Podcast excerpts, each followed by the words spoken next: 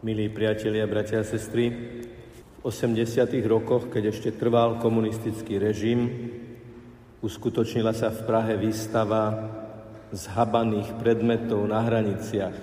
Bol tam vystavený aj ružencový prsteň, pod ktorým bolo napísané útočná zbraň kresťana katolíka. Pravdepodobne nevedomí ideológovia si mysleli, že ružencová korunka na prste je na to, aby niekto mohol niekomu pevne jednu, jednu uštedriť, pričom pravdou je opak. Áno, rúženec je zbraň, ale nie je to útočná, ale obranná zbraň. Ako to hovorí aj pápež František v jednom svojom tweete, ktorý uverejnil na sociálnej sieti. Je to veta pápeža Františka, budeme o nej rozímať a meditovať, lebo sa pripravujeme na návštevu pápeža Františka na Slovensku, vrátane Šaštína, kde, ako viete, podľa oficiálneho programu bude na voľnom priestranstve sláviť Svetu Omšu, ale predtým ešte sa pokloní pánovi a vzdá ústu Pane Márii aj v samotnej šaštinskej bazilike. Tá veta pápeža Františka, svätého Otca, znie. Modlíme sa s dôverou rúženec každý deň. Je to zbraň, ktorá nás chráni pred všetkým zlom a pred pokušeniami. A toto je vlastne téma nášho dnešného uvažovania. Marianská úcta a rúženec ako ochrana pred pokušeniami, respektíve ako pomoc v pokušeniach. V tejto vete sú štyri oporné slova, o ktoré sa oprieme. Dôvera, modliť sa rúženec s dôverou, každý deň, teda modliť sa rúženec pravidelne. Je tu použité slovo zbraň, a napokon je tu explicitne povedané, že nás chráni pred pokušeniami. To slovo pokušenie je dôležité si krátko vydefinovať, že je to navádzanie na zlý skutok, ktorý je hriešný a ktorý Boh nechce. A keďže zlý duch pôsobí stále, Zlý duch by nás stále chcel zvázať zo správnej cesty za Ježišom a s Ježišom. Je potrebné aj tú zbraň proti nemu postaviť na tej sústavnosti, na tej pravidelnosti. Pokiaľ ide o vzťah, tak je tam to slovo modliť sa s dôverou k Pane Márii.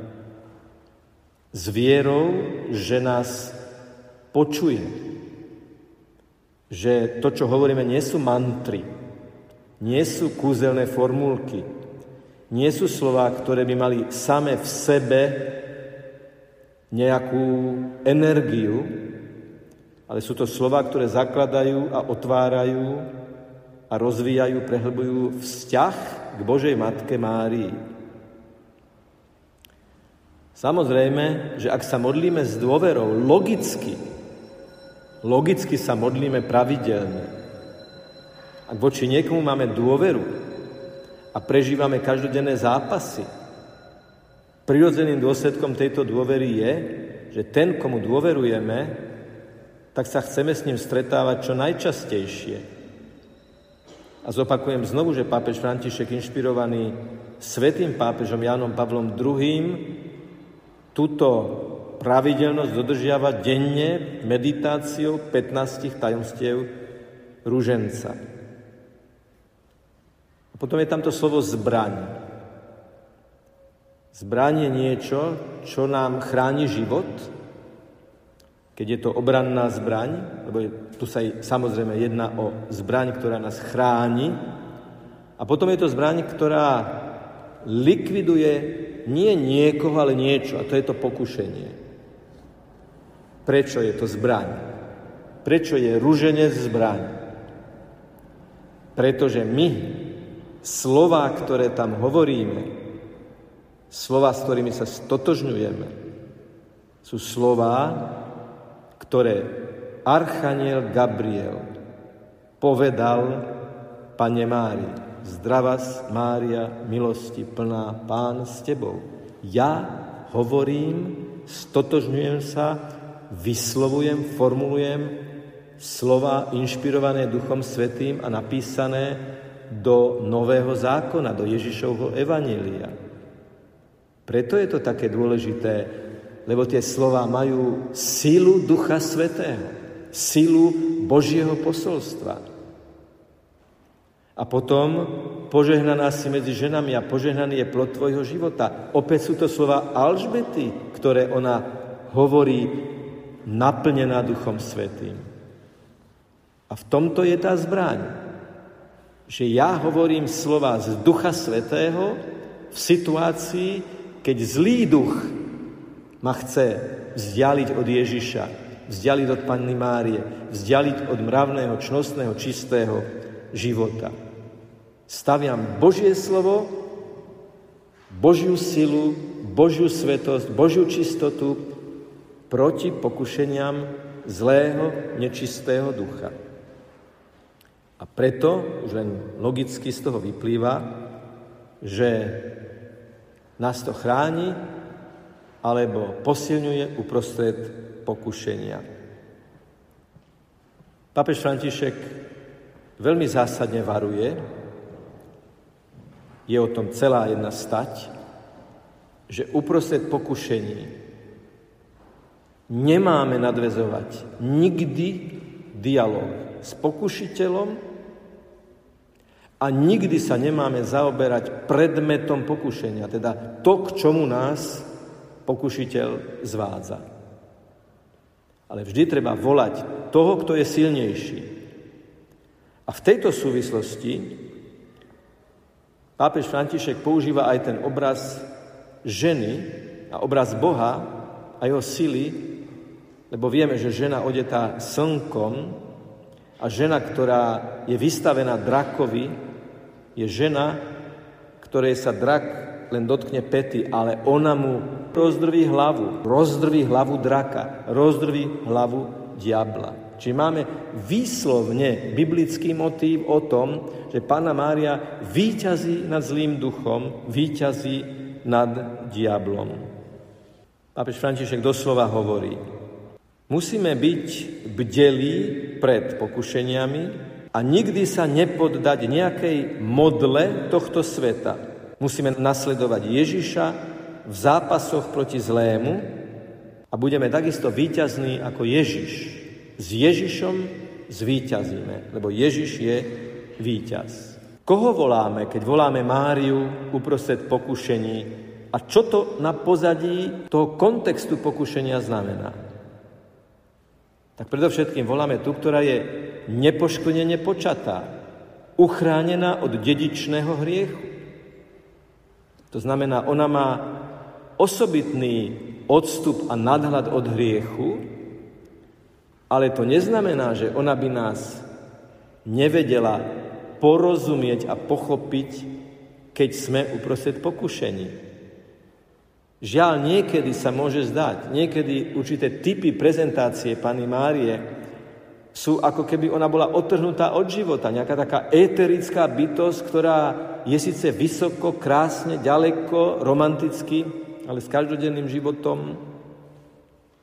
A to je tiež pokušenie od zlého ducha, urobiť z Pany Márie niekoho, kto sa nedokáže dotýkať nášho každodenného života. A papež František nám hovorí, akože práve uprostred pokušení toho reálneho života, v reálnom živote, volaj Máriu, aby ti pomohla. Lebo je nepoškodená, uchránená od dedičného hriechu a preto túži s materinskou láskou, aby každý bol od tejto modly hriechu, od hriechu oslobodený. Naviac, Pana Mária hovorí pri zvestovaní Bohu áno. Nepoškvrnená matka, panna, hovorí pri zvestovaní Bohu áno, som služobnica pána.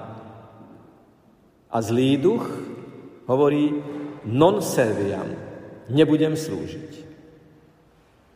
A to je zase veľmi silné, že tá, ktorú prosíme o orodovanie, tá, ktorú voláme v pokušení, vždy smerujúc k Ježišovi Kristovi, je tá, ktorá povedala áno a preto je naozaj to záštitou voči tomu, ktorý by chcel, aby sme povedali nie. Lebo každý hriech je vlastne nie povedané Bohu. Panna Mária zachraňuje Ježiša do Egypta. Aj s Jozefom, svetým Jozefom, ktorého rok prežívame. A to nie je len nejaká historická, časovo, priestorovo, archeologicky, historicky dokázateľná skutočnosť.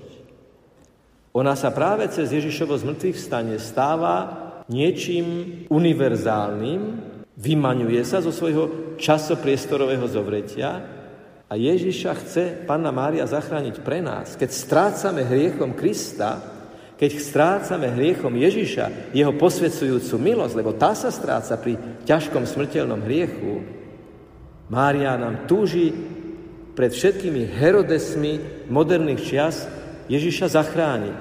Maj v srdci Ježiša, nikdy ho nestrať, nikdy sa od neho nevzdial. A potom to posledné, čo treba povedať, je, že Pánu Máriu dostávame v momente, keď Ježiš za naše hriechy zomiera z kríža. Keď hovorí, oče, odpusť im, lebo nevedia, čo robia.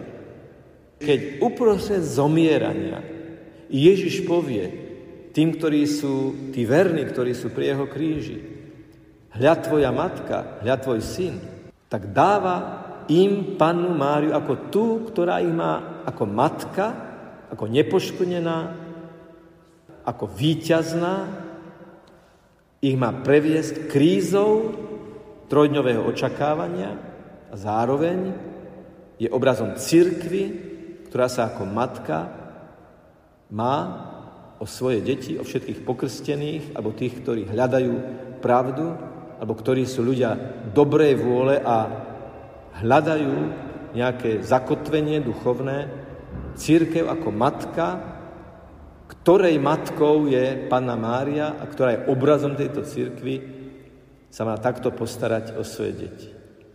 O veriacich bratov a sestry. Možno by niekto povedal, ale ja mám také pokušenia, také obrazy sa mi objavujú a také predstavy sa mi niekedy objavia, že je nenáležité pritom volať prečistú pannu. Niekedy sa môže stať, že si povieme, toto, Pane Márii, nemôžem odovzdať, lebo je to také špinavé, také zvrátené. Opäť pokušenie zlého ducha, ktorý nám chce povedať, že Panna Mária nie je víťazná, nie je na nebo vzatá, nie je nepoškodená. Priatelia, nie. Práve uprostred najzvrátenejších pokušení treba kráľovnú neba prosiť o pomoc. Ako viete, na slávnej malbe Michelangela Posledný súd v Sixtinskej kaplnke je tiež naznačený ruženec. Tí, ktorí sú ohrození zatratením práve tých na ruženci, tí, ktorí sú zachránení, vyťahujú a zachraňujú ako záchranným lanom, aby sa dostali do bezpečia.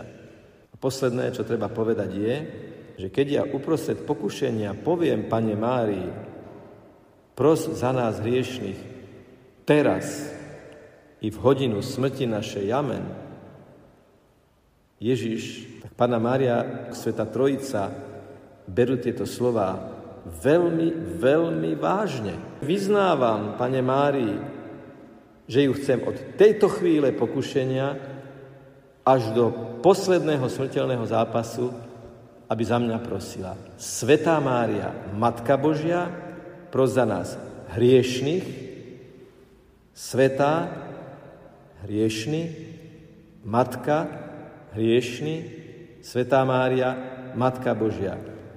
My hriešní ťa prosíme, pros za nás. Teraz, i teraz, aj v hodinu našej smrti, a teda v každej minúte nášho života. Čiže nemôžeme sa modliť rúženec ako modlitebný mlinček, ale sú to vždy slova, ktoré musíme ponoriť do našej aktuálnej situácie, vrátane situácií, keď nás zlý duch pokúša, aby sme zišli zo správnej cesty. tá, ktorá je nevestou Ducha Svetého, Panna Mária, nás ochráni aj v najväčších nebezpečenstvách pre dušu. Takže vstupme teraz do slávenia, príjmime s veľkou vďačnosťou Eucharistiu, keď ju príjmame, sme veľmi, veľmi mariánsky a veľmi, veľmi napojení na Krista práve cez Pannu Máriu, pretože ona povedala áno, aj my povieme dnes áno, keď na slová telo Kristovo povieme amen. Na budúce budeme hovoriť o ruženci, ale v inom kontexte, a síce čo to znamená, keď sa modlíme ruženec doma a v rodine. Modlite sa, ruženec, doma a v rodine, hovorí pápež František a na budúce budeme o tom meditovať, rozímať, že čo to znamená pre jedno spoločenstvo, čo to znamená pre jednu rodinu, keď sa modlí ruženec. Nech je pochválený Pán Ježiš Kristus.